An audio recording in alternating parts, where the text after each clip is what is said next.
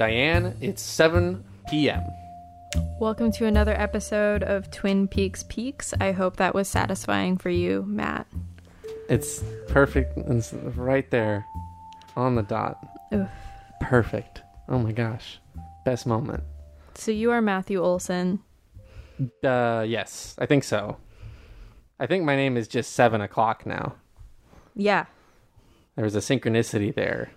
A pathway was opened. you're gonna change your Twitter handle too, I assume. Nope. Nope. Too much effort. I don't like messing with settings in Twitter. It's a terrible UI. You are Ashley Brandt. Yeah? Still? Eh, Eh? How's that personal brand holding up? eh, How's that personal taxed. Brandt holding up? Thanks. Hmm? So this is our uh, this is our Better Call Saul fan cast. Uh, we're gonna recap the first episode of season two of Better Call Saul. Uh, how about that opener? Seeing Yes. the Cinnabon again. Yes. And speaking of food, no food segment this week. But speaking of food, and the fact that this is a Twin Peaks podcast and not a Better Call Saul podcast, and we don't have news about Twin Peaks. This is a fucking. This is the seven o'clock lifestyle, baby. This is a how it seven layer segue. Seven layer segue, seven o'clock. Bing, ba, boom, something. Uh, I went back to um to Washington this weekend, uh, and I uh, got in on the bus on a Friday night. Uh, got home and was like, "Hey, parents, do you want to just drive half an hour to go to a diner in the morning?" Uh, and of course, my mom, who you have heard about if you listen to the podcast, said, "Yeah, of course." And my dad was like, "Yeah, okay."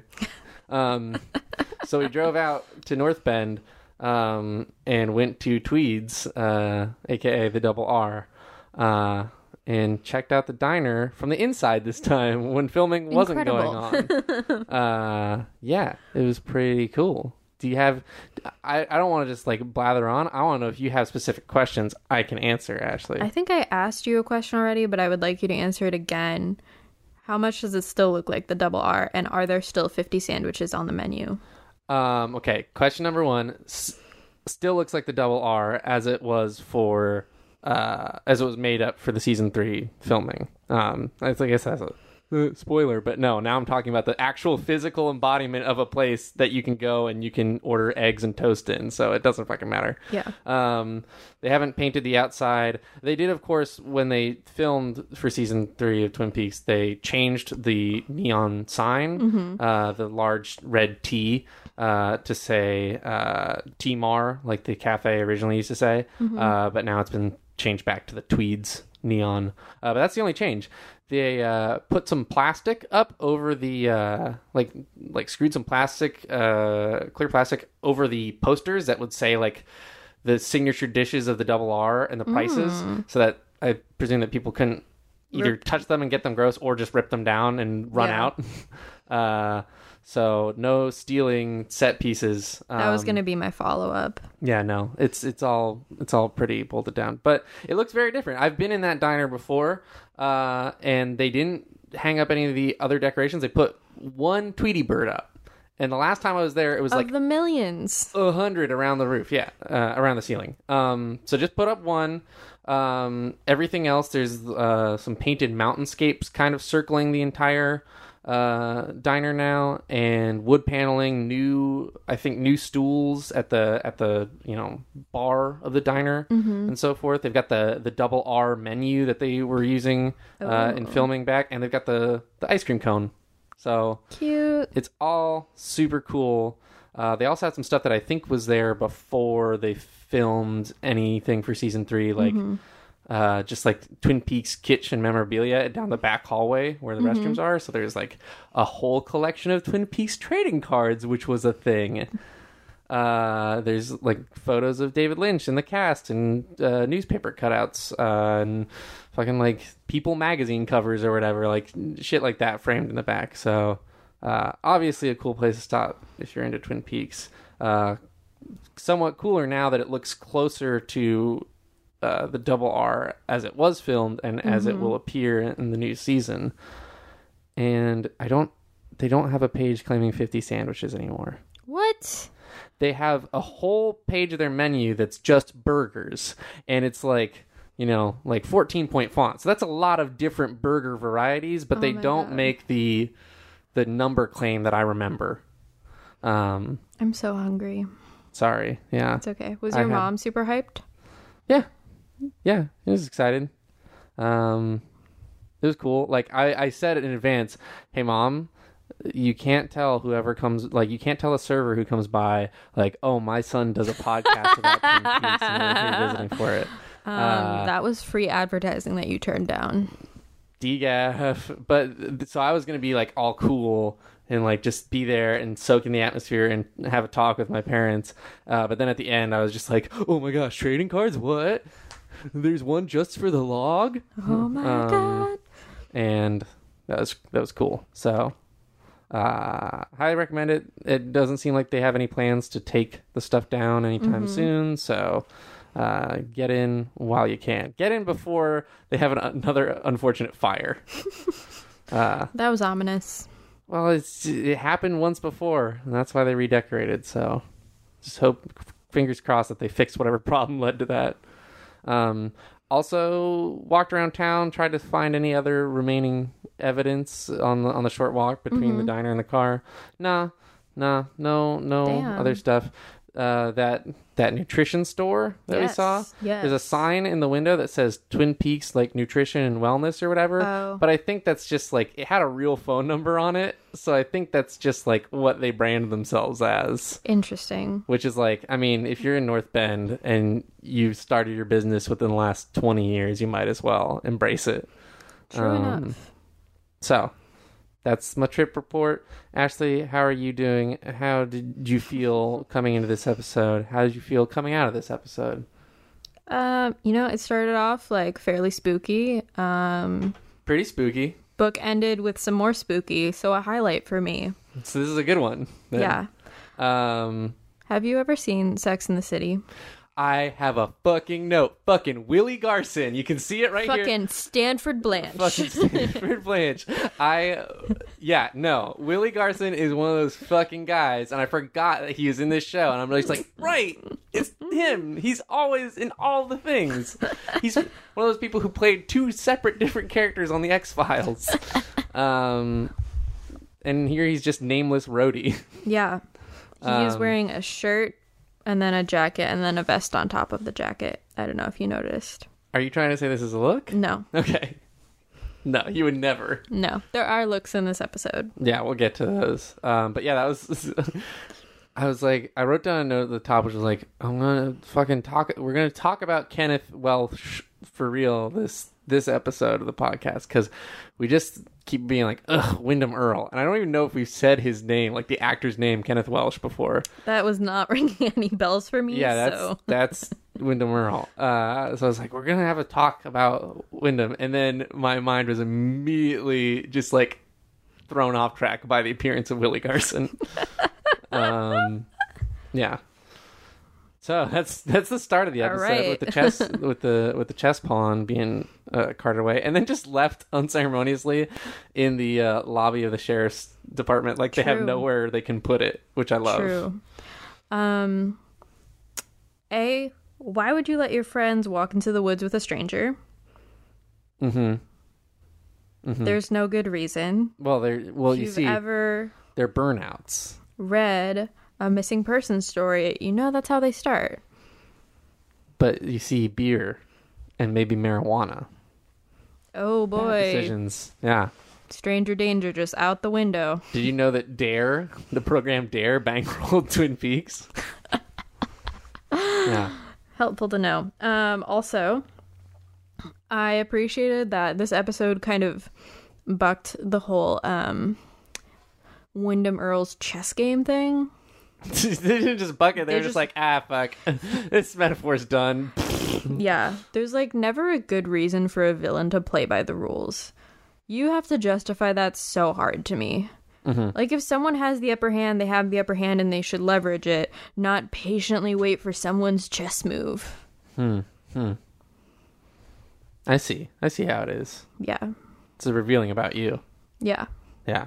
Or if they have like a weird like death ritual, it makes sense, but you gotta like lay that out. I'm definitely So you're definitely cutthroat and and just like take whatever advantage you got and work with it.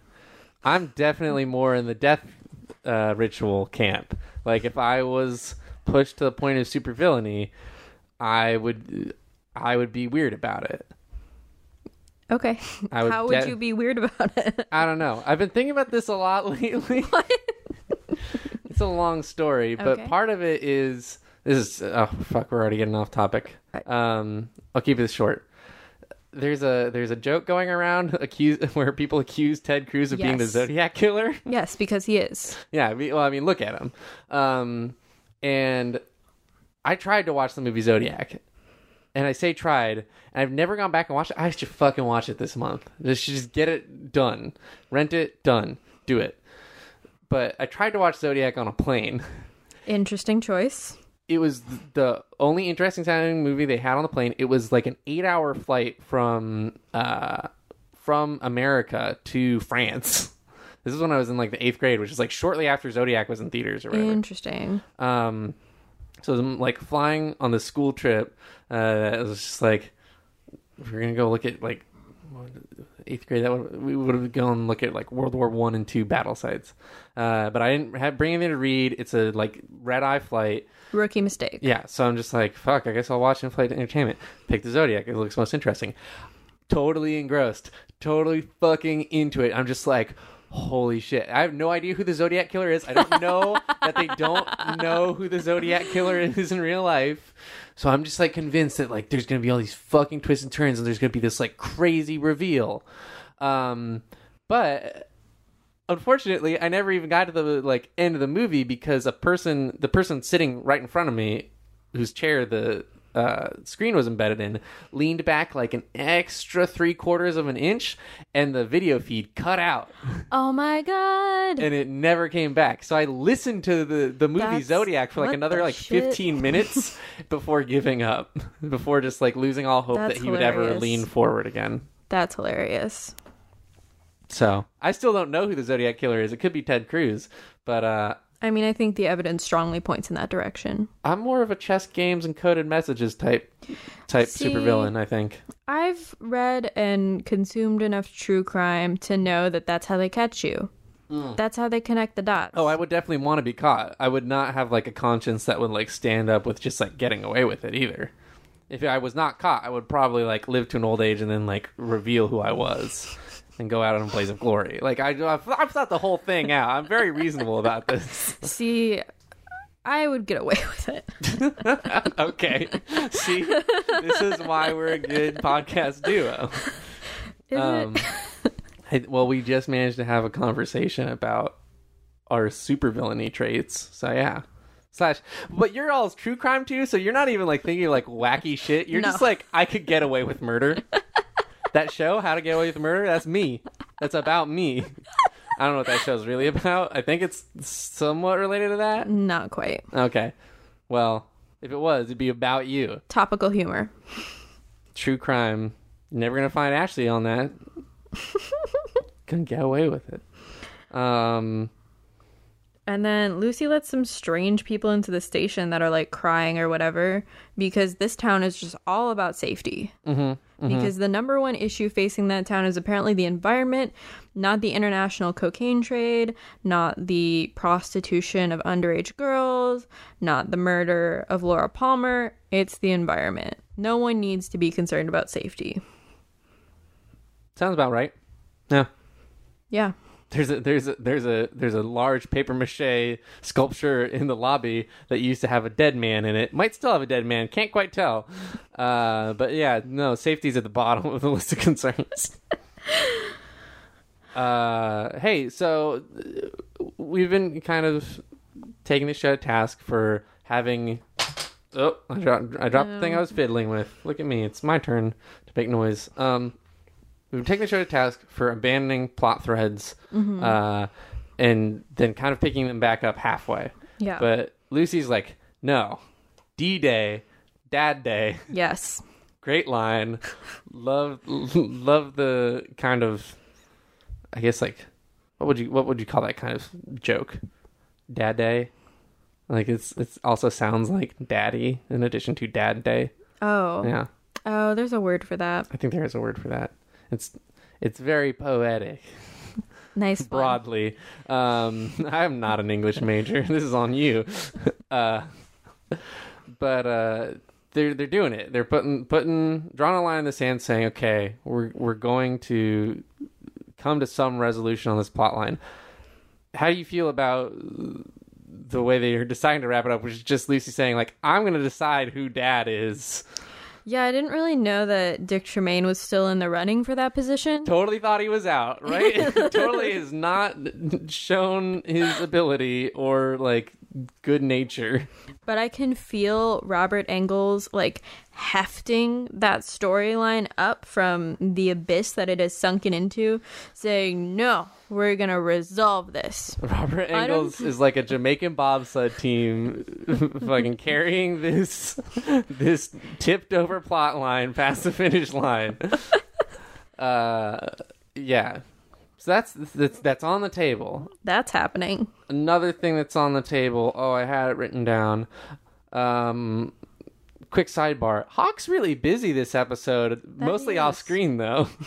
he makes he places a lot of calls. Shows up at the Great Northern. Fetches a lot of people. Yeah. Okay. Uh, Bobby and Shelley. Yes. That's back on the table. It's addressed head on. Robert Engels just throwing that plot line over his shoulder Yeah. and running. I got the team on my back, says Robert Engels. Uh, and there's not going to be a problem where five yards away from touchdown, not on his count. We're not gonna we're not gonna try to pass that. He's just gonna take it. He's just gonna take it. He's gonna Yeah. run it in. yeah. Um, beast Sure. mode. Uh, I'm actually kind of I don't care about football, and I especially don't care about Seahawks football since I come from there. and I know that Seahawks fans can be really annoying, but I am kind of I am kind of sad about Marshawn Lynch retiring. He has so much money though. He has so much money. He has that He's Skittles so money. He's so smart. He has that Skittles money. I love it. And that Call of Duty money. The best part is that he gets to live out of the rest of his life and he just like can look down at like, I don't know, like he buys like a really dope steak and like a nice glass of wine and he's just like Call of Duty. Skittles. And he can just like do that the rest of his life. Fair enough. I imagine like it's kind of the same deal when like whenever Kyle MacLachlan pulls a bottle of the wine that he makes off the shelf, he's like Desperate Housewives. Because that's definitely the thing. Sex in the City. Do you think what what do you think he got the most money from in his career? Probably Portlandia, maybe. no. Probably Sex in the City. But he wasn't in the, either of the movies, was he? No, but he was on for two seasons. Okay, he was yeah. Charlotte's first husband. Oh, okay. Yeah. And then he like couldn't perform sexually. and he had an overbearing mother. Mm. And then Charlotte kept the apartment after the divorce. and like a lot of his money. I don't see how this show ever was like balanced on the premise of any of the characters being relatable to like a normal audience, an audience of normal economic means. I feel like the only character that anyone can or should relate to is Miranda. okay. Um, is Miranda the one that works at the law firm? Yeah, she's Okay. the redheaded lawyer who doesn't like going out at night. The only thing things I know about Sex in the City are gleaned from the worst idea of all time podcast, where they only watch Sex in the City two over and over again. Oh boy. Yeah, Oh boy. yeah. Shout out to those those Kiwis. That's like um Sex in the City 2 is to M Night Shyamalan's is Sex in the City 2 is to the series as M Night Shyamalan's Avatar is to Avatar the Last Airbender. I don't really care that much for Avatar. That's a whole nother story. Anyway, Okay. let's say let's put it this way. Let's get back on track. metaphor. Sex in the City 2 is to the series as the middle gross portion of season 2 of Twin Peaks is to the rest of Twin Peaks. Yes. There we go. Um Actually kind of all of the end of Sex in the City, but season uh the sequel specifically. um so we've we, we've got Bobby and Shelley reunited and it feels so good. Just making out, not a care in the world that the the FBI agent who's still in town, who's been involved in a prominent murder case, is like he needs you to come to the like no seriously like stop making out with Bobby. He needs you to come to the station right now. Like Shelly doesn't care. That's what love is. That's what love is. Um, also, Bobby is speechwriter. How do you feel about that? I think it's maybe a cut above his pay grade at this point. Well, I mean, he has to. They gave him that whole monologue that's supposed to like explain the Shelley and Bobby plot. It feels like a comment on that. Bobby is like literally speaking for the writers, being like, "I'm sorry, we fucked up this plot line. we forgot what we were doing." I was just gone for like an episode or two. Who knows? yeah. Um, but they're back, and that's hashtag Ashbrook for cable. Um, so where to from here? Should we talk about? Uh, I feel like it's hard to just jump around this episode because there are so many things that are actually carried through the episode, like from kind of like a, a starting point to an actual end point, which is a good thing. It's a good place to be at. It's an interesting feeling. It's an Um, unfamiliar feeling at this point. Yeah, but not Donna. Not Donna's plot line. Why did you have to go there? Because we can't not talk about the biggest home wrecker uh, and murder count maker. Wow. I'm trying to just menace, just general menace in Twin Peaks. Town menace. Um, what's up with her attic? Spooky as hell. I love it. um, and you then think also, that the doctor's salary would be able to unspookify that attic a little bit? Nah. Some houses just have a spooky attic. Um, so she's looking through that book, and then it's she's reading the text like very slowly for the benefit of the audience. And there's no father. Ooh, And then Is that a thing that they do? Do you know anything about birth certificates? yeah, they can leave off the father. They don't leave off the mother because they see the baby exiting. Right. I know how I know how birth functions. I just don't like leaving no, it yeah, blank you can seems leave the. There's no. You can Hmm. leave that blank. it seems like you'd at least put like question mark question mark question mark. You can leave it blank. It might say unknown. Okay. Um, but I don't think that's what's going on in this case because I think uh, Well, I think Mrs. Hayward knows something. I think yeah. And then there's that photo album conveniently located right under the birth certificate. Yep. Mm-hmm. You know, Mrs. Hayward set that up specifically for this moment because Yeah. I can feel a little bit of that homewrecker, that life ruiner spirit in her too. Ah, I think that's where Donna gets it from, Yeah, and also possibly her real father, possibly. who has a fucking awful mustache. Yeah. circa I don't know what would that be uh 1973 1970?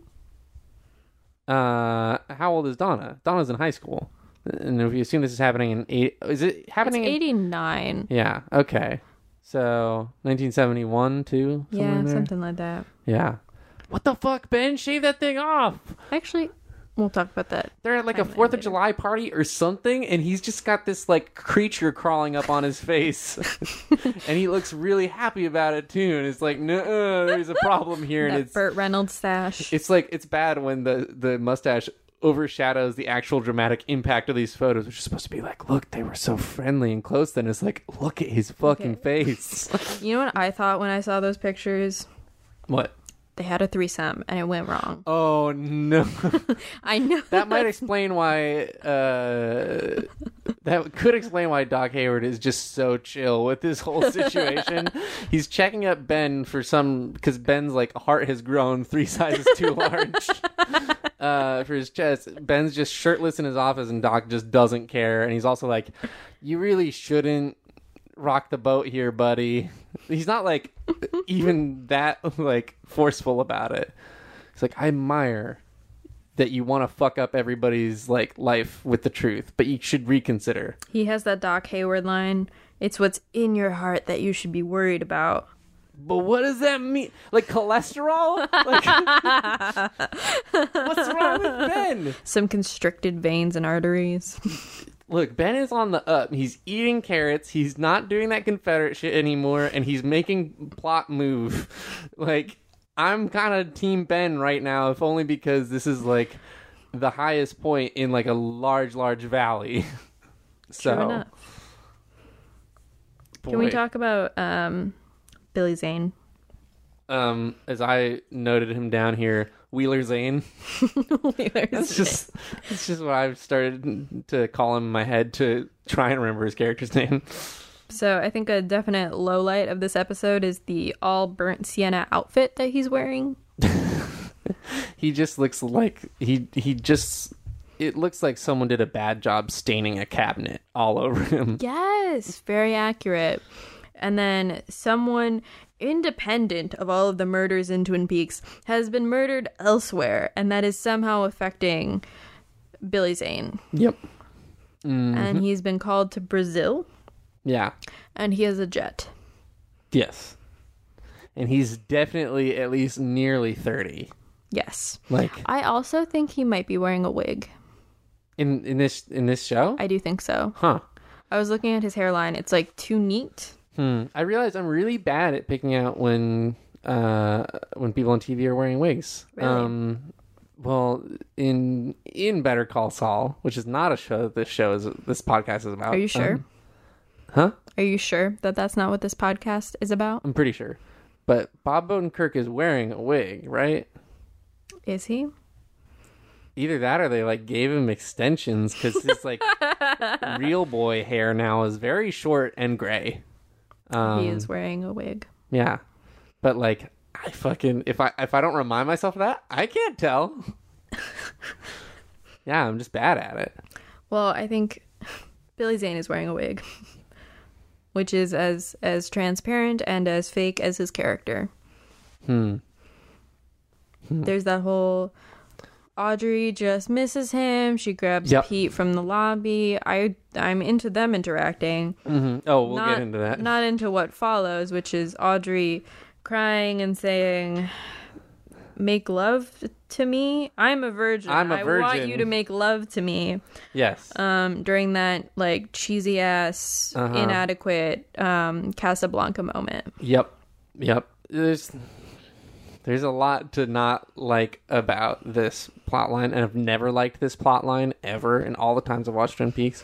Um, one thing that stuck out to me this go around is how much I fucking hate the like country twang guitar that follows Billy Zane everywhere. yes His character's theme is Yes. awful. Angelo, you should be ashamed of yourself for that one. Unless you were like in like a uh, James esque fashion trying to make us hate this character.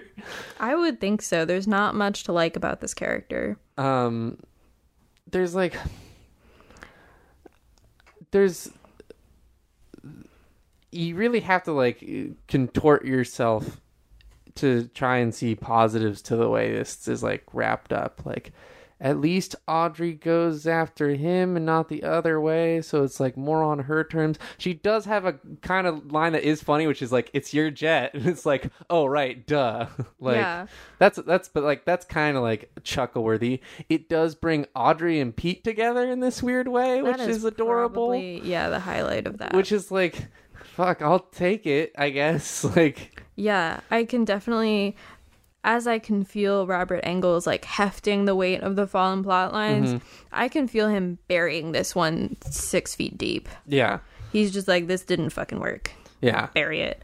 But also like but like the- still like, why does why do they need to bone in a plane? Why does that need to actually take weakest writing of like the whole episode probably. Absolutely.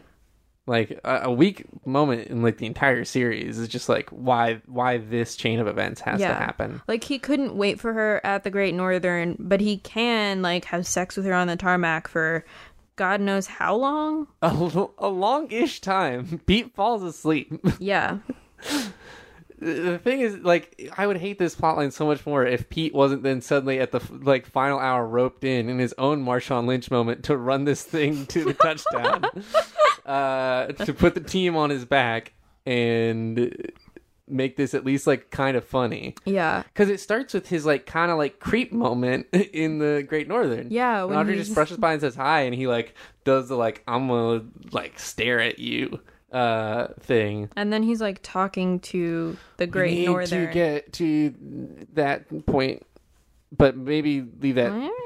We need to talk about that. yeah It's important. But Okay. it's not important to the Pete trajectory, which is that he needs to do that thing and then just immediately be like, I have a truck. and then just be this the, the the sleepy guy who turns around and he's like so sweet and just like night fishing, nothing cures a broken heart like a trout leaping through the moonlight. And I'm just like, you warm my heart. You warm my heart so much, Pete. Jack Nance, rest in peace. R.I.P. I'm um, definitely into the cynical turn that Audrey takes, though, when she leaves the jet and she's like, I don't remember exactly what she said, and I should have written it down, but it was something to the effect of like, "Guys suck" or whatever. Yeah, definitely. Definitely. Also, that guy especially sucked. Yeah, that's exactly where that plot line should have ended, except maybe none of the middle part. Mm-hmm. Mm-hmm. But also, Audrey's in a look. yeah, I would say so. Yeah, that sweater. It's good. Yeah, the hound tooth coat. Mm-hmm. Mm-hmm. Um that about does it for Audrey. She is at the at the like meeting of the angels part two. Yeah, Uh and When is the best at remembering what the fuck happened. true. Um, Shelly is also in a look in that scene. mm-hmm. Mm-hmm. Her and Audrey both have sweaters that match their eyes. Mm-hmm. Donna just looks, Dropping the ball. yes, did not get the memo about sweaters matching the eyes. Yeah. Did, they didn't they didn't like loop Donna in on like the beeper chain for uh sheriff's department outfit coordination that day. Yeah, it's just a phone tree, and Donna forgot to pick up. Yeah. Um God, it's gonna be so weird with, with cell phones in the new series. Can we talk about the fact that technology is evil? In the show? Yes. Yeah, what what you got? Hit me. Um, what's his fuck? Windom Earle. We can his nickname cannot be what's his fuck. I'm gonna put my foot down. You have to at least try to remember the character's name. What's the actor's name? Kenneth Welsh. Walsh. Walsh. Welsh. Wait, Welsh. I was wrong. That's an all-time high. So, um, Windom Earle has this early ass computer, and he's just overlaying images on top of each He's doing other. some Photoshop he's shit. zooming in and out of images, turning them around, Zoom doing enhancing. some real complicated shit, some real fancy shit for the early '90s. Yeah. Note that no one else in town has or uses a computer. No one has fucking heard of a computer in Twin Peaks. Yeah. Yeah.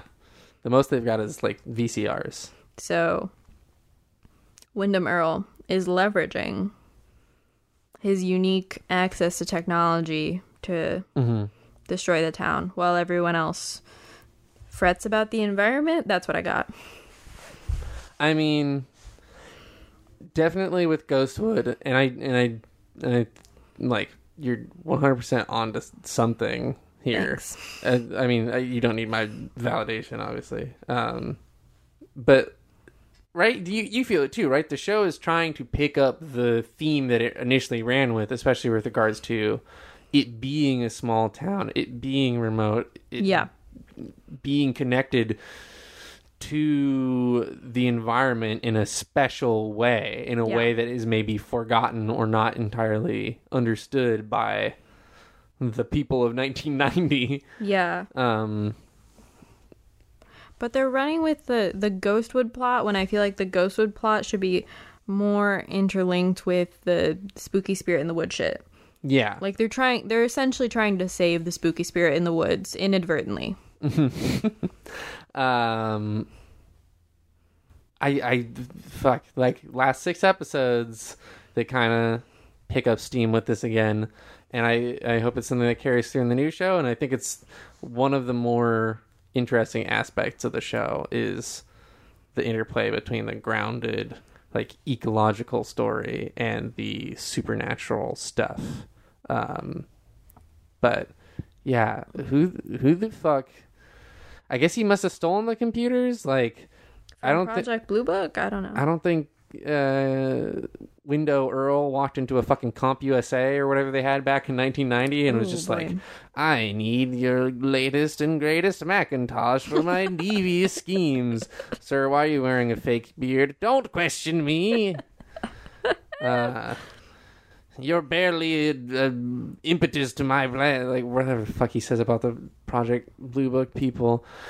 That's uh, oh man, what a They are really trying to figure out what to do with him as a villain. What They a leap there. tried Pretty much everything, and nothing's Prob- nothing's really sticking. props to Don Davis for just being like such a trooper, being like, okay, I I get the exposition dump here where I have to say.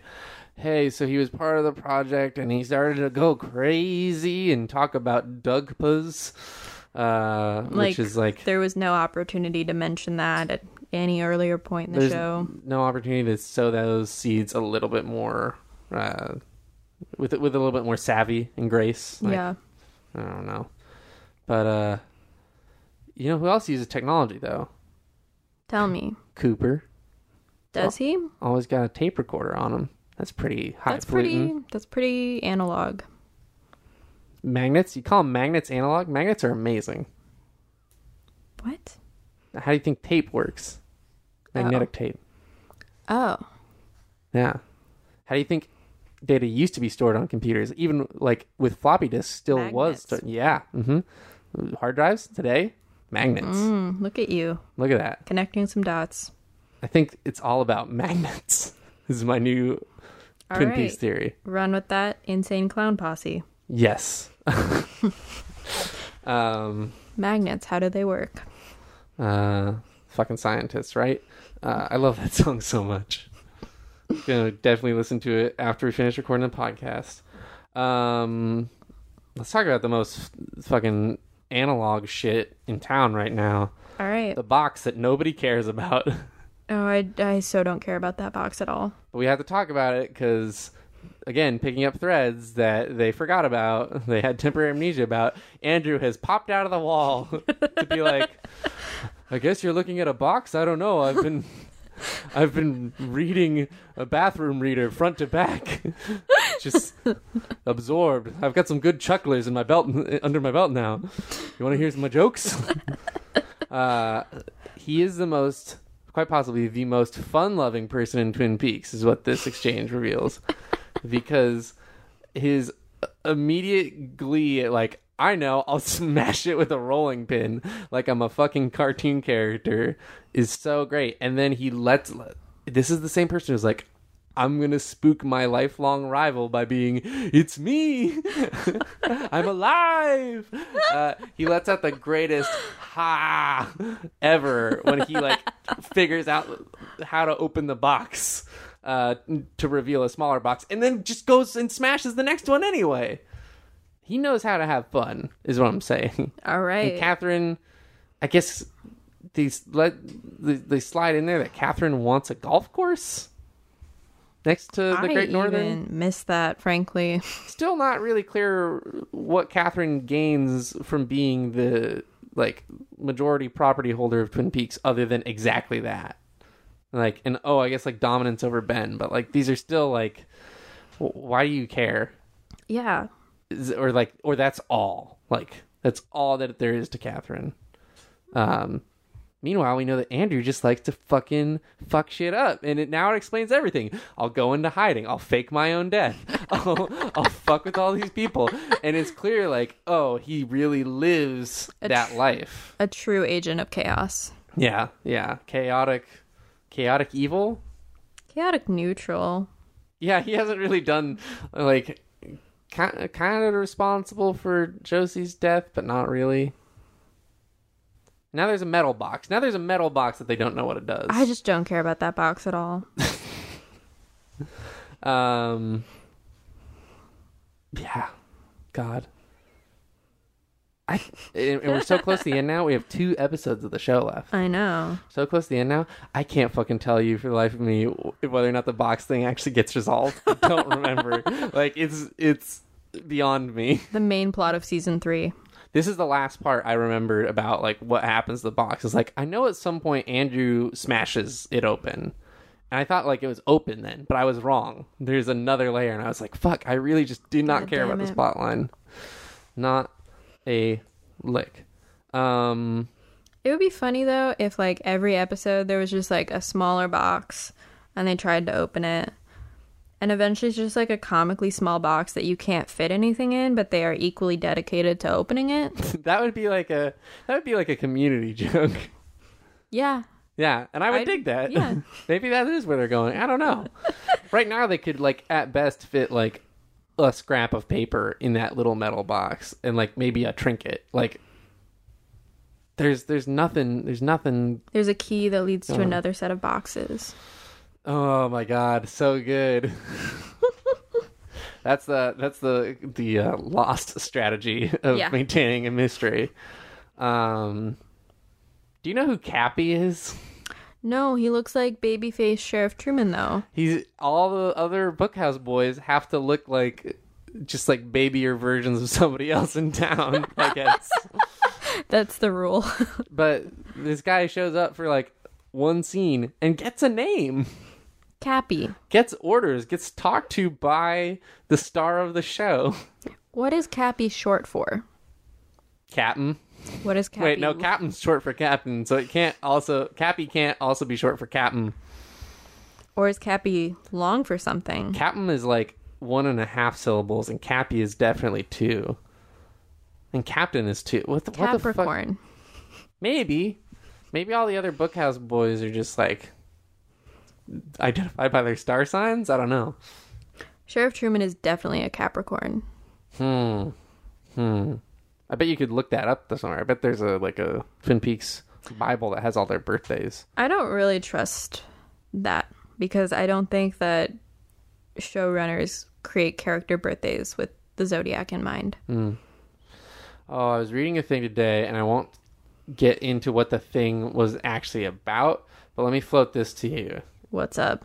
Um, the person was arguing that authorial intent outside of the work itself, so mm-hmm. something stated about a character or a situation outside of the actual work itself, settles the issue, and then sort of like people's feelings about that, like as a f- fact of the of the work, mm-hmm. are like whether or not they feel against that, for that, or and it's like it was more like a for or against that. it's like person says X about character Y, and if you don't like that person Z, doesn't matter because person X created that character, so that's that's writ, and like you don't get to like be upset about it, or you just have to accept it. Um, which seems like when it like that's the argument for people's personal feelings about these things. But it also seems to weirdly kind of head off at the pass like any like actual serious textual analysis if you're just going to like come to the text as it was like presented or like the work as it was like originally presented. What do you feel about that? Because About authorial intent? about like authorial intent stated like that can't itself actually be supported within the text in a lot of cases like standing like as like the end all be all I think that that's garbage. okay because because I kind of like, and the thing is that like the point that this article was making, and then the other things they brought in to support it, I'm just like, yeah, no, like I'm down with that. I'm down with that. Like these are all cool, but the fact of the matter is that in these works, like there's at best like little flimsy pieces to actually support that fact about the thing in the work itself. Um, and then the author just comes in later and is like, oh, it's definitely this, and it's like, fuck uh, I I can't get that from just looking at that thing. I have to then take it as like a multimedia experience. So if you get a birthday car- birthday a birth date for a Twin Peaks character off of a trading card, uh, like at what point do you decide that that's acceptable canon? Is it because someone with authority said it was canon? Was it because the um, trading cards were written by someone who wrote like a majority of the show, or maybe they only wrote one episode, or they wrote like a companion book, and then you don't know whether or not like you can take that as like something to run with. Well, no, I think when we're talking about like tie in media, like trading cards or like tie in video games or like mm-hmm. novelizations of movies or whatever, the connection can definitely be very tenuous. But if you have what's essentially like the same creative team or a related creative team or like whatever, um, if the creative connection is strong enough, then that's just like a paratext of Okay. uh, the work that's expanding the realm of the work. I think authorial intent is when an author does an interview with the Paris Review and they're like, well, everyone, no one understands my character because they were such and such all along, and that's just not in the text. Mm, okay. There's no way to support that argument because they didn't write it into the work, and now the work is an independent thing that exists separately from their intention and their creative process, and it's open for interpretation. Yeah. Um, I'm down for for fan interpretations and also just like fan claiming and remixing of like anything to be like, you know, what ifs. Uh, but it just seemed like the the in this case it was like weirdly anti-interpretive. Like it was just like you come to the Where thing. did you read this? I'll tell you about it later. I really don't want to like drag it into it because the thing that they're talking about, I think, is like really cool, and I had no idea about, and I'm totally down with. But like, it you had to step outside of the work, like a good deal, to to really support it um, as like the as the go to interpretation. So uh, then again, it also says things about normative culture in this case. It's a big to do. You'd have been proud of me because I was thinking in my head the word paratext before you said it, and um, I don't. I I need to get up on the lingo still. I need to. I took like one really dope English class. I wish I'd taken more. Have you read Death of the Author? No, I need to read that. Yeah, you should, should. read Death of the Author. My God, it was uh, that really dope English class where we where we uh, slogged our way through Ulysses. Uh, so much talk about James Joyce and not about the work. It felt like at points. Yeah. Yeah. My Yeah. thesis actually kind No. of skirted the issue. It was big. I know someone who did their thesis on the Scarlet Letter and did it as a reader response, like interpretive frame, which none of his professors were happy with. They were all like, "We don't like approaching texts in this way," and yeah, now we're just completely off track. We got off track anyway. Yeah. Hmm. My apologies. Tweet at us if you have a favorite school of thought with regards to interpreting texts. Please don't. Everyone should read Death of the Author. It's very important. uh, click our Amazon referral link so we get five cents for each purchase you make through it. Oh, we should should have fucking started doing that. We probably could have like gotten It is too late. probably could have gotten like fifty cents off of like one of our relatives or coworkers buying something Twin Peaks related over Amazon. That's true. Yeah. Um, what you got in the way of notes? I think I've I've got a couple, and then we can talk about like what goes down throughout and at the end of the episode. Um, Leo, Leo? Eric Da Re putting in work Yes. week in, week out. Showing out, the fuck up. showing the fuck up, doing doing his best. Is I I do really feel for. It's it's to the point where well I feel for Leo in a in a in a meta sense because he's stuck with the shittiest character. Um, but I also feel for Leo because at this point he is he is just being tortured, and for as bad as a person as he is, hasn't erased any of that. Like it's terrifying. Like the thought of like if you were with like Windom Earle, Madman, Shock Collar, uh, and not be and but then also not being aware. Like that's the thing. Like his awareness is like partially stripped from him. We know mm-hmm. this, and that itself is like terrifying. But with it would only layer of torture. be terrifying if you were aware of it. And he Right. does like surface into some kind of awareness in this which episode. is the the terrifying thing. But- And then it's also tragic because and I think like I don't know. It would have been easy for the writers to say he kind of surfaces and he tries to attack Windom Earle with like just like fists or with like picks up the crossbow or something and mm-hmm. Earle outsmarts him. But it's so fucking sad that he pockets the the the remote. You think maybe he's like protecting himself and no he just gets openly mocked by Earle before hurting himself more. Like I like felt really bad for Leo and someone who at the start of the show is just the shittiest mustache twirling villain and doesn't you know has, has no real room for redemption they don't make a shot at giving him one either uh they do just put him through the ringer and it's not great plot line this is like a affecting moment. I feel like for me personally, I don't know. I don't know if it has the same impact on everybody. It is also somewhat undercut by Windom Earle being a fucking prat about it, um, and then putting him in the back of a horse costume. Uh, Yeah. like there's I- not a lot of time to breathe on Leo like suffering. I mean, like, I get what you're saying about like, like seeing yourself like lose awareness. It must be a terrifying thing, but I also was put off by his moment of being like, "Oh, Shelly, I love Shelly." Yeah, I don't no, know. you no, you don't. You, You, were a bad person. the opportunity to abuse her. Yeah. Uh, that part does not land for me either. Um, it doesn't land for a surfacing, like either. Yeah. Um, like it seems like there should have been a better way to just like try. And, they, and unfortunately, they don't have one because he started out as such a flimsy character. They don't have a way to assert who Leo is and try to bring that about without referring to Shelly. yeah. Um, like maybe if there was a picture of a big rig on the wall. and he could be like, I would buy that. He could be like, truck. I drove truck. Windom Earle has- has stolen Leo's truck.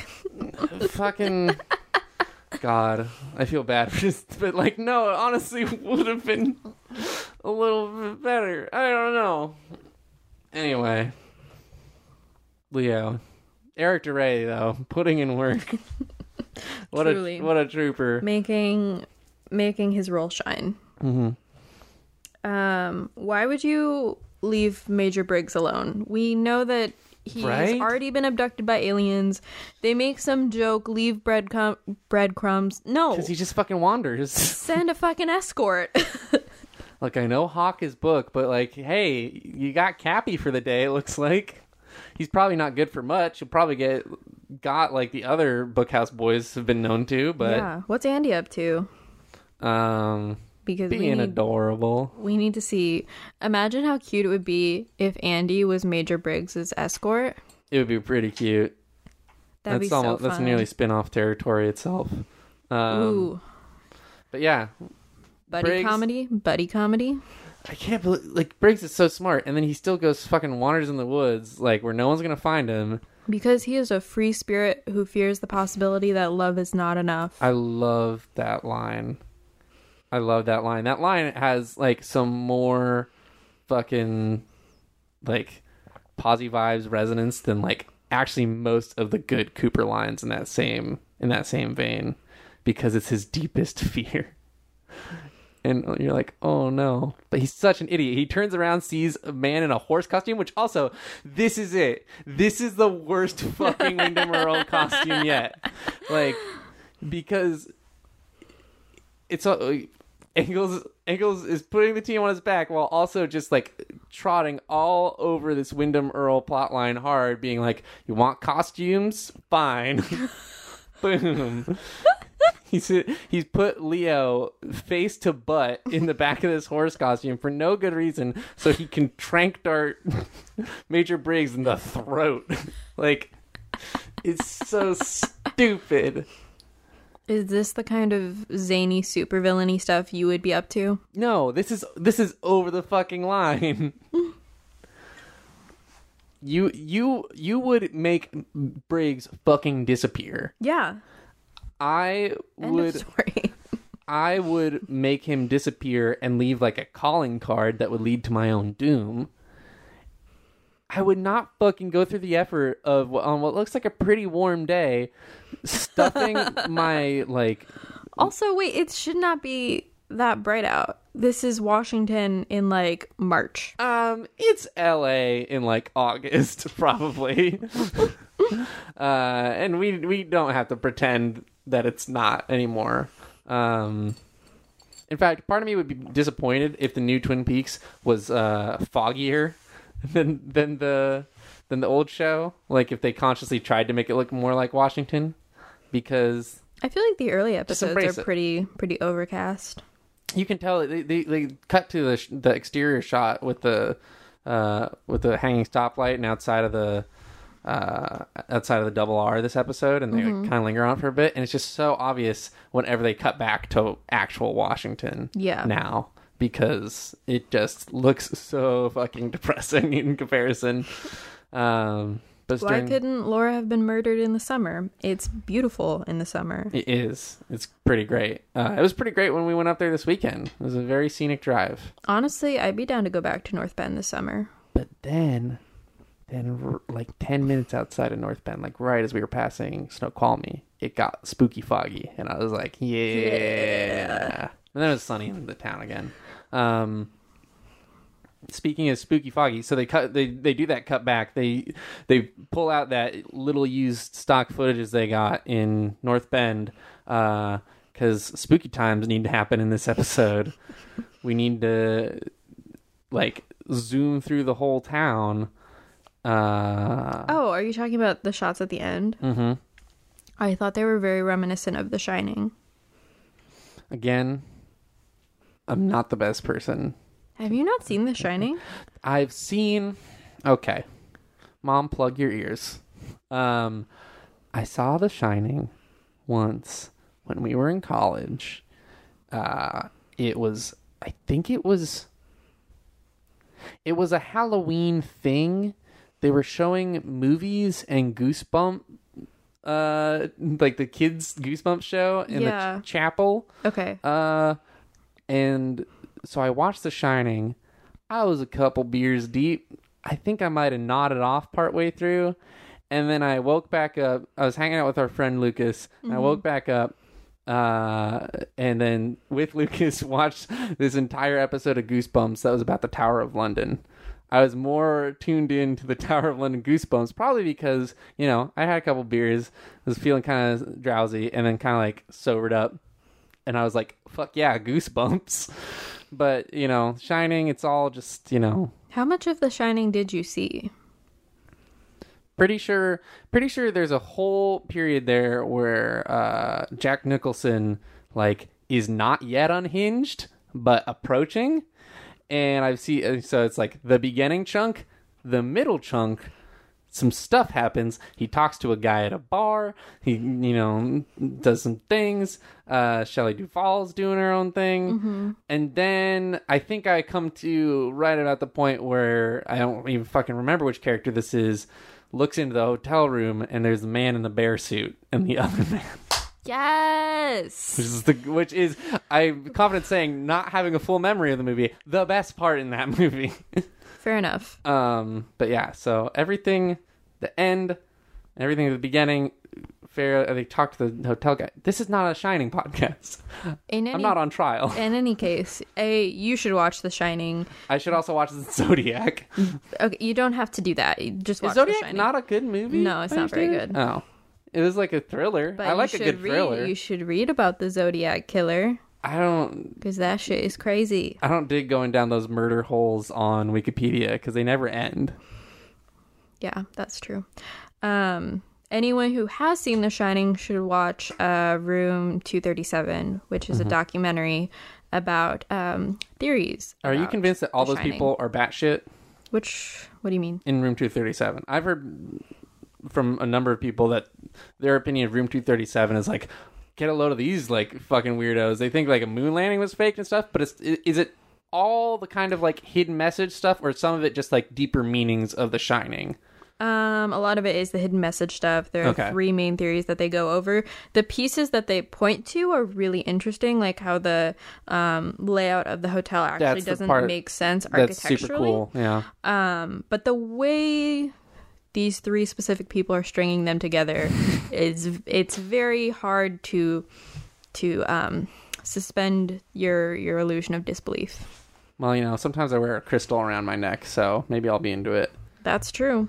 Um, But in any case, there are a lot of spooky shots uh, going through the hotel where they're kind of moving through the hallway, moving towards the end of the hall. so Mm-hmm. It was yeah. like very much a shining homage at there's the end. there's spooky moments and spooky music hits throughout this episode, Yes. namely handshaking. yes, with the, mysterious tremors. with the uh, kind of string thing that comes in.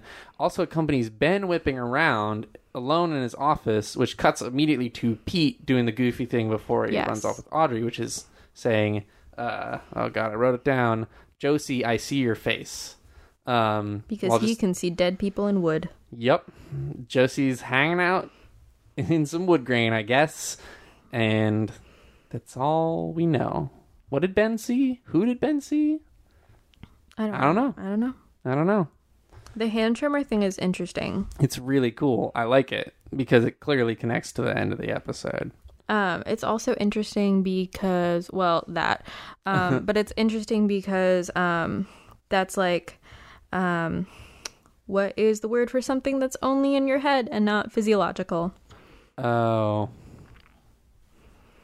Psychological? No, there's like a word. Um, Um but there's like, like your brain doesn't work like that. Like it would be both of your hands trembling. Oh, really? Huh. Yeah. Um, the exceptions would be like if you had a stroke uh, on like the left side yeah, of your yeah. brain, the right side of your Yeah. whole body. Um, Right. But generally, your body works like up and down and like in and out. So like the perimeters of your of your body, your limbs Mm-hmm. are generally synced up. Interesting. I Mm-hmm. did not know that. Um, what was the your whole like what's the word for that thing? Just Sorry. fucked me right up because now my brain's like trying to access like some deep That deep word- RAM and the, and the magnets are not working right. They're not tracking on the hard disk. That analog Um, technology. Yeah, it's fucked, right? I need to get a solid state drive in there pronto. Mm-hmm. Um, strap an Oculus Rift to my face and replace my brain with a hard drive, please. Um, let's see. Heisenberg. Thanks. Uh, this is back to the Better Call Saul fan cast. Uh, All right. Here's five hints of uh, Walter White in now um the Heisenberg quote uh, that Annie busts out of nowhere. Um, that of course Cooper gets because they've read all the same books because they're perfect for one another. Um, I took very few notes on Annie and Coop because I find them so boring. Mm. But this like uh, this is amongst the hand tremor moments where then the plate breaks. I think they do the same musical hit, and then you get the fucking shot of the syrup dripping. Yes. it's so good. That is good. So spooky. yes. And of course, spookiest thing of all, the return of the giant uh, while they're at the dance. Just Yes. time to fucking actually. This is Twin Peaks. This is really Twin Peaks. This is you can tell. There's spooky shit. There's like actual drama. Plots are moving. There's funny moments that work. There's also moments that don't work, but they're not the majority of it. I think we're safe. We're doing good. We're safe, Ashley. It feels it feels right. It feels right. There's we don't care about what Catherine's up to. Um Donna's being annoying. And that never changed really, that, that but really didn't change at any point. uh John Justice Wheeler is gone. he's gone. He's on a plane. Goodbye. Still have Annie, but we apparently have to live with that. Annie's fine. It's okay. The giant isn't fine with it. No. Clearly. No. no. Uh, I want to I want a gif of that moment. Um It's out there somewhere. I'm sure it is. But uh war- warning against that is if the ominous syrup wasn't enough. I guess it just didn't catch Cooper's eye and he's probably not going to put two and two together here cuz they go right back to smooching. yeah, his uh, consciousness is crowded by uh fogged up by love. Yeah. Which uh bad timing. Not good. Not good. I love how they do slip in the queen moment as if like like Cooper has the the has everything on his side. Literally he says, You're the queen and then the giant appears being like, You see what you just did there, right? You know the shit that Windom Earle's been pulling, right? Like this is a bad Yeah. you're going down a bad path. Yeah. And Cooper just fucking whiffs it. Oh, did you also see that they knocked over the chessboard in this episode? Yeah, no, yeah. I, They were I, like, I "We're mimed that to fucking you. done earlier. with this." Well, they have Cooper has the the line playing off the board, which is just like, nah, just say like he's like he's done with fucking chess. this metaphor didn't work. yeah. Uh, also, other things. Red herring, a fish I don't care for. True. What a fucking gumshoe line that is. And also, uh, when he's talking about feeling like he's in love, uh, the symptoms suggest onset of malaria. Like that's a nice That's a that's a nice Coop Cooper line. moment. Um, Have we mentioned the very end scene? Is that where we are now? Basically, there's not much else to mention. Bob. Yeah, Bob is back. reaching his right hand out through through a split screen effect, and then pan down to something, some puddle, Big hole. big hole, and some curtains and some jazz music. Boom! Twin Peaks. it's the show that you're watching. You may have forgotten for a while there. Um, yeah, I don't got the the, the last thing I have written on the page uh, is uh, "Damn Eric Da Re" and uh, "Stoplights in North Bend." Yeah, so I think that Nice. covers everything I took notes on. I tried to be thorough. Maybe you have other observations. I will say that um, the way that fucking Windom Earle tortured Briggs was the most Jokerish thing yet. That was so stupid. Yeah, the fucking Target is too just- much. So many metaphors stacked on top of each other. We get it. He's playing games. I just don't care. Do you? So do you want to talk about Kenneth Welsh at all? You well, do you have something Welsh? to say? Fuck, I can't even. I can't even get it right now. I'm fucked up so bad. Um, I don't know. There's, it's kind of a a push pull in situations where the writing is not good, right? Where sometimes an actor can save bad writing, but it has to be not that bad to start with. Sometimes they can just gleefully embrace it and kind of ham it up, which he definitely is hamming it up and Hard. chewing scenery. And that itself can be like enjoyable at times.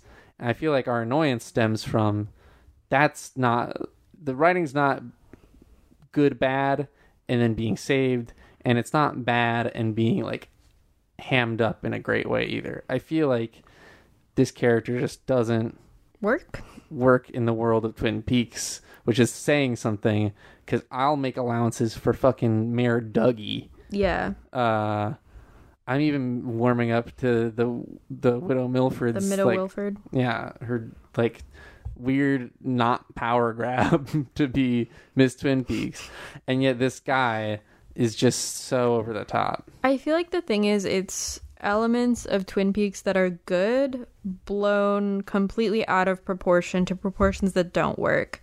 Like he's creepy but in like a comical way. He's eccentric, but in a way that isn't endearing. And that's not actually eccentric, it's Yeah. hack writing. Yeah. Um. It's very season 4 of Community. Mm, I feel good about not knowing what you're referring to there. Someone else will. Maybe Scott. That's the one I'm not supposed to watch, right? yeah, that's the one where they had the showrunners from The Walking Dead. From The Walking Dead. The Walking Dead has had a different showrunner like every single season. oh, okay, okay. I didn't know that. so they just kind of rolled over into something else. But they were it was it was very stupid because they would do things that were very like we're doing community things um that had just like no Right. character significance, no like meta commentary significance. They weren't saying anything, they were just doing things. Right. Um, which is kind of the problem that Twin Peaks falls into in the middle, where Yeah. they just do things. Um, spending more time than necessary on Jacques Renault is Twin Peaks doing things. Introducing Denise is Twin Peaks doing things. Yeah. Um, the Cooper is stripped of his badge, yeah. doing things. But Well, it's interesting because we, at the beginning of this podcast, had a discussion about Twin Peaks being like an exercise in style, Mhm. um, as opposed to like character development and being about like, in that sense, about doing things or like Mm-hmm. demonstrating a style. Um, but it's pr- pretty clear that where they ended up in the middle was very off base. Yeah. Um, turns out you do need some some strong characters that are that are active and that are advancing plot lines interesting.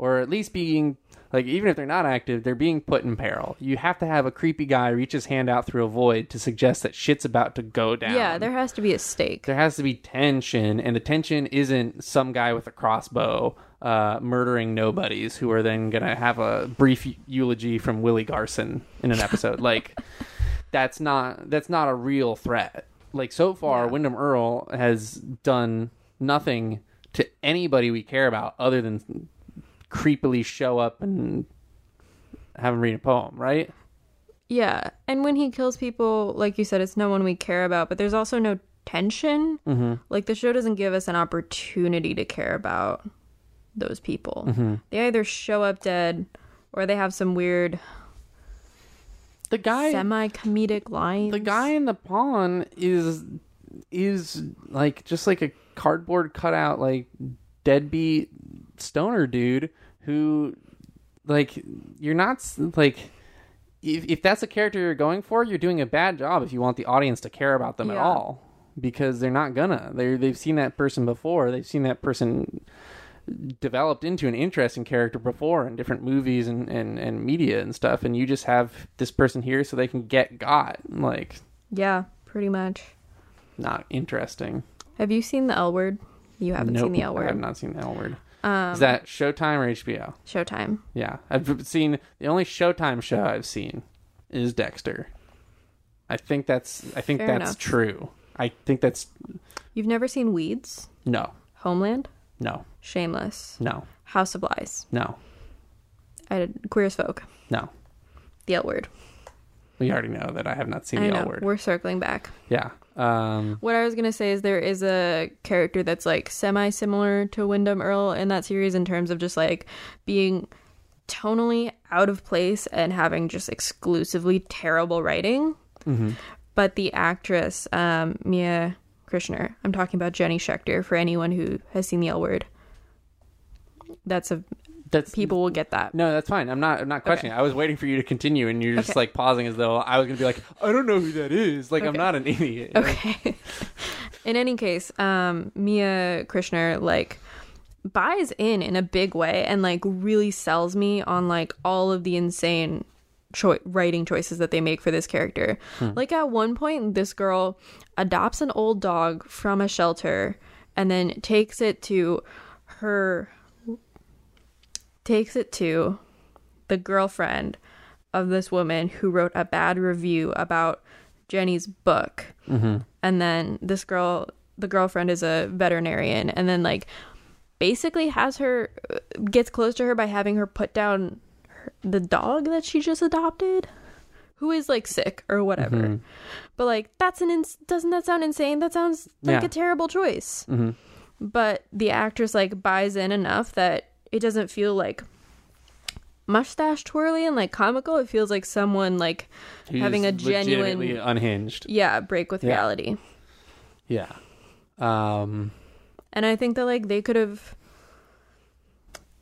that could have been a choice for Windom Earle. It could have. Yeah. I mean. And a, and a large part of this has to be like Windom Earle was a choice that was forced upon them in the first place.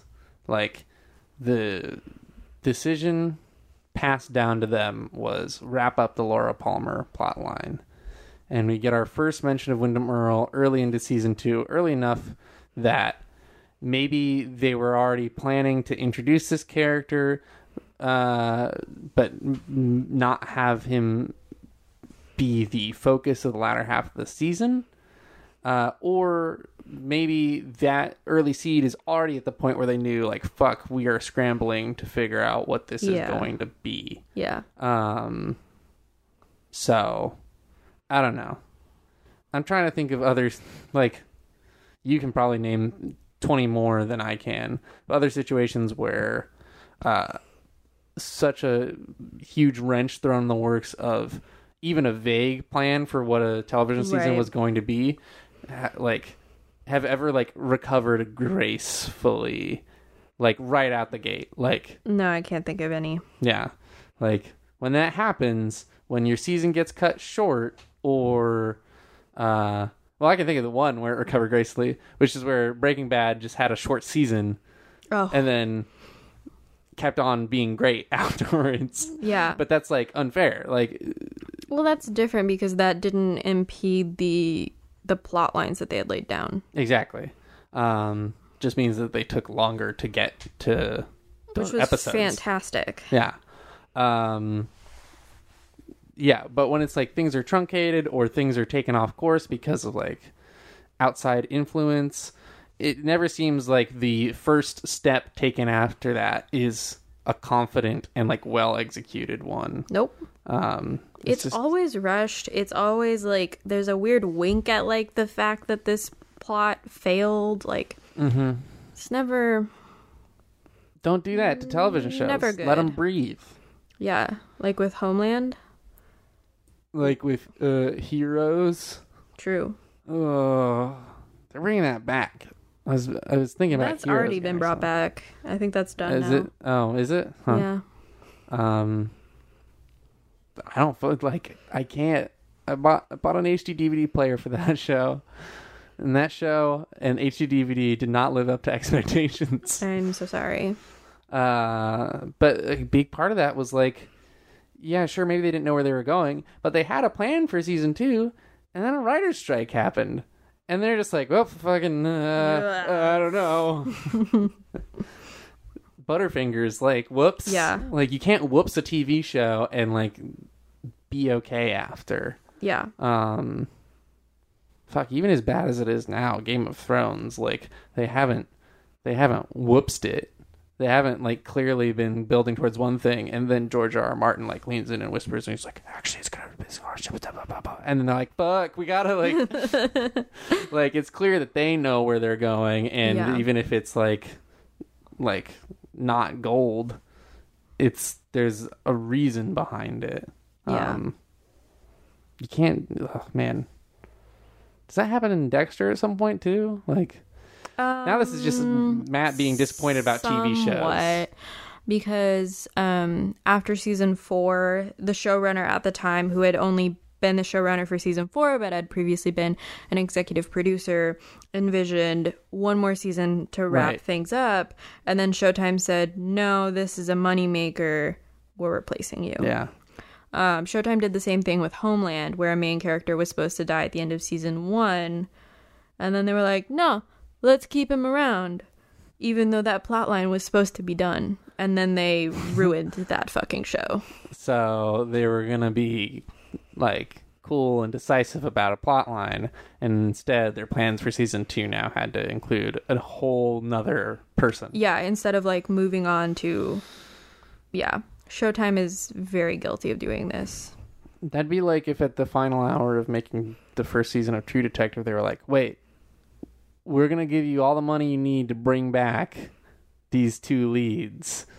Don't resolve shit. Don't resolve shit.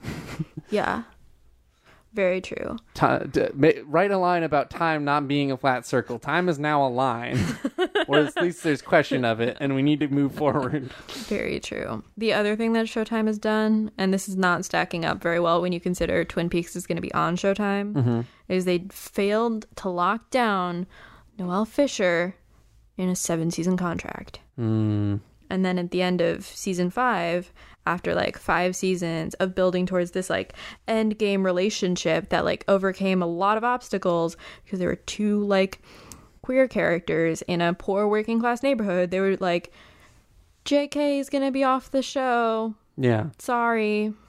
Oh, so you would know better than I do, but now this is an issue of discussion with the X Files. They just ended their little mini season. My understanding is, I haven't watched it, but my understanding is that they ended on a cliffhanger. Like, so that is clearly them saying, "Did you like this? Yeah. Did you do you want more? We can just bring back whatever now. Pop culture is infinitely recyclable these days, and David Duchovny and uh, Jillian? Jillian, Jillian Anderson. I always go for I always go for hard G. Uh, Jillian Anderson.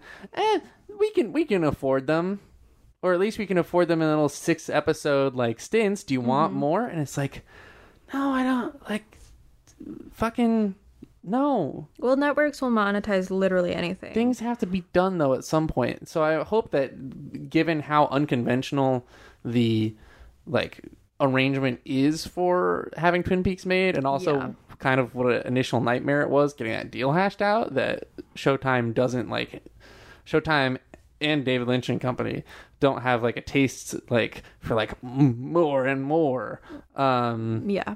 because that's also kind of what led to Twin Peaks not being super solid for a large chunk of its actual on-screen runtime Yeah. was the demand for more beyond a self-contained story. Uh, Right. Yeah. So I think it comes down to the idea of um, monetizing capitalism. creative content, um, monetizing creative content, but also um, taking a fucking stab at whatever is holding the show afloat and whatever is capturing people's attention. Um, because I think that network heads are often misinformed because they are often economically privileged straight white men. Yeah, they don't know why people like the show that has caught on Yeah. like it has. and they make a false assumption. yeah. Um, stop doing that. Put better people in charge of television, maybe. What a thought. What a thought.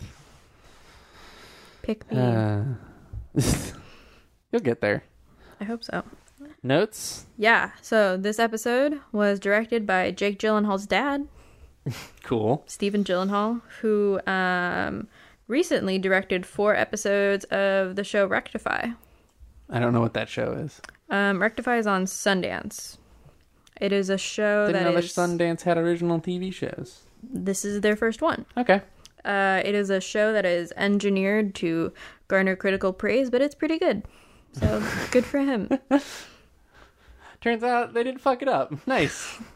uh, cool. And Harley Peyton and Robert Engels busting this one out, carrying Yep, the team on their yep. backs. Did you realize Mark Frost uh, wrote the last episode with Harley Peyton? Um, might have slipped my mind. Yeah, Oh. I don't think we mentioned it. Hmm. Looking back, that episode feels very Mark Frosty.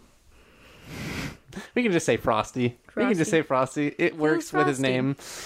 Um, those are some notes. This premiered in mid-April on Okay. that on that downward trend, hmm uh, ratings wise. And then I went on the Usenet boards, and Google Groups has changed their interface once again, so I had to do some digging to find Nice. Thanks, Goog. some content.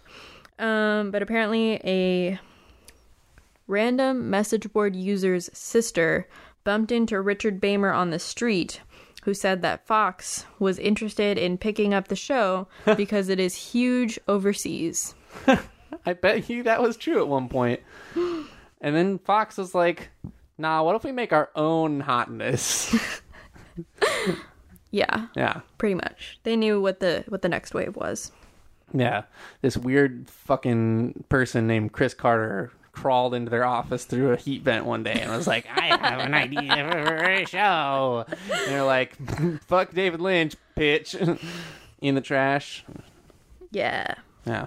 Um, and then there were a number of uh, topics that said, "Why does black equal evil?" A valid question to ask, you know, socioculturally, but also that's just been a, A- standing A no brainer in the world of Twin Peaks, though. Um, There was like a topic that said, "Are you guys picking up on the black and white themes?" are you guys picking up on the hard binary they're drawing here?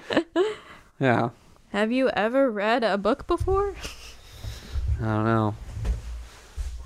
And then additionally, someone posted in the forum and said that they had been interviewed by a New York Times reporter for a story about Twin Peaks fan subculture. I have found no epis- no evidence of such an article existing.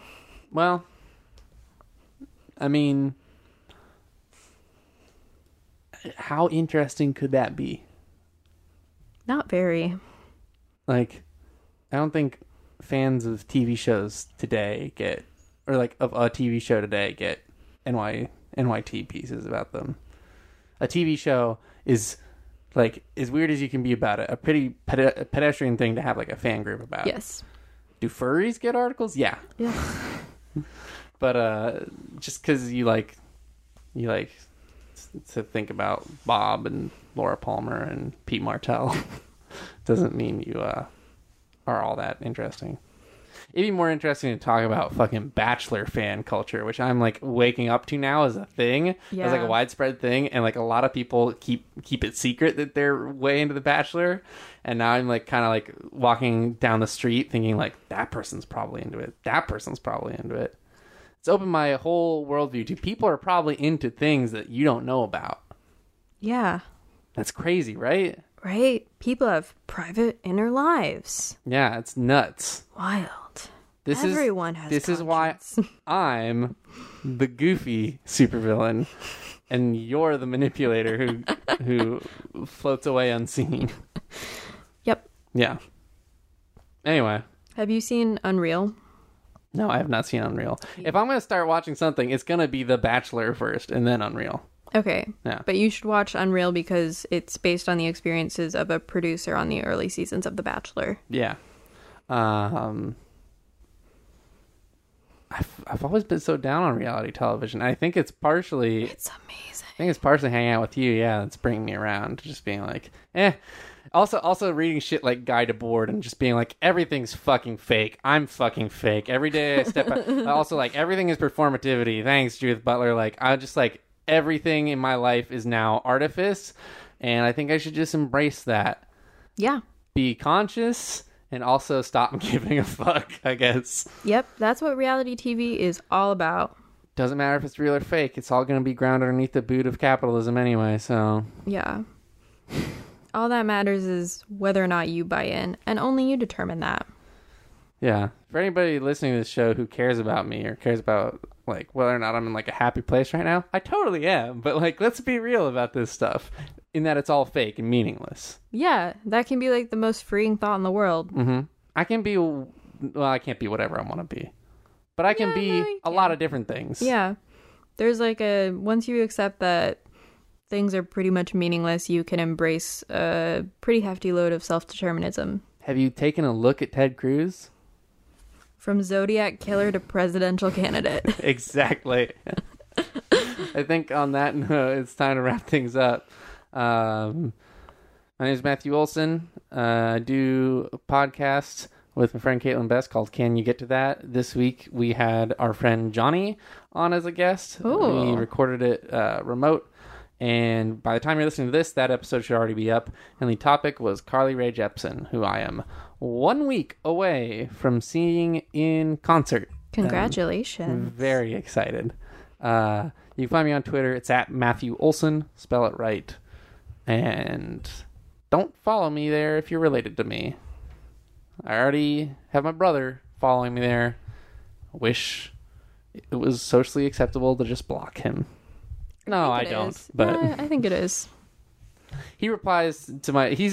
Have you seen that picture of uh the where it's a picture accompanied by text, and the text says that one guy who, who you don't know who follows you but always faves or retweets, and it's the side of a stage, and there's literally nobody standing there save for one person who's like pumping his fist. That's my brother, except I've grown up with him. That seems very different. Yeah, yeah. Means that he's the only one faving my tweets sometimes. Uh, Ashley, uh, update us on your personal brand. Um, you know, my personal brand is pretty taxed right now, given what the Kardashian Jenner West family is going through, what Kanye has put me through Mm-hmm. as he assumes his true form as a Bill Cosby apologist.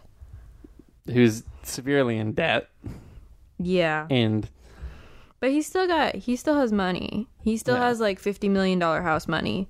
He just doesn't Right. have 50 million dollar unprofitable clothing line money. hmm. Okay. Kim's keeping her finances separate. North is doing amazing. Mm-hmm. Um, they dropped the first photo of Saint West. He also looks beautiful. Um, I'm Who'd have guessed? yeah, I'm really at this point just waiting for North and Saint to rise Mm-hmm. to power. Yeah. Well, just think about how long that's going to be. Think about how long it's going to be before they're even like as old as like Willow and Jaden were when they busted out on the scene and it's like started to live their own like identities. Yeah, but I mean, I remember when North was born, which was shortly after or before Jesus Yeah. leaved. And now you're like, oh my gosh, North is like walking and talking and stuff. Yeah. North is so cute. Yeah. Uh, so You can follow me on Twitter at Ashley Brandt. for more you- observations of celebrity children. Um, that's kind of it. I have a new episode of Yeah, I've seen that. Hopefully coming out. We're gonna talk about the Oscars. It is a bad, bad year for movies. Yeah, sounds like it. It was a fucking terrible year for movies. But Mad Max did get nominated. Yeah, So it's not gonna win. You know what? It fucking should because nothing else of quality came out this year. Fucking amazing if it won, and then they just fucking like the the back of the stage just like is torn open by the large uh speaker truck rolling out and they've got the dude Yes. with the flame guitar just like fuck the Oscars fuck the Oscars too white yeah. and then uh in full Furiosa gear uh Charlize Theron. Charlize Theron. Sorry, it's the mental image is too much. Charlize Theron just starts decapitating old white men in the audience. see, because now you see it, and now you beautiful. it's a lot to take in because Oh you're like, wow, I've never seen, I've never imagined something so great. I love it. All right, let release us from from the podcast, Ashley.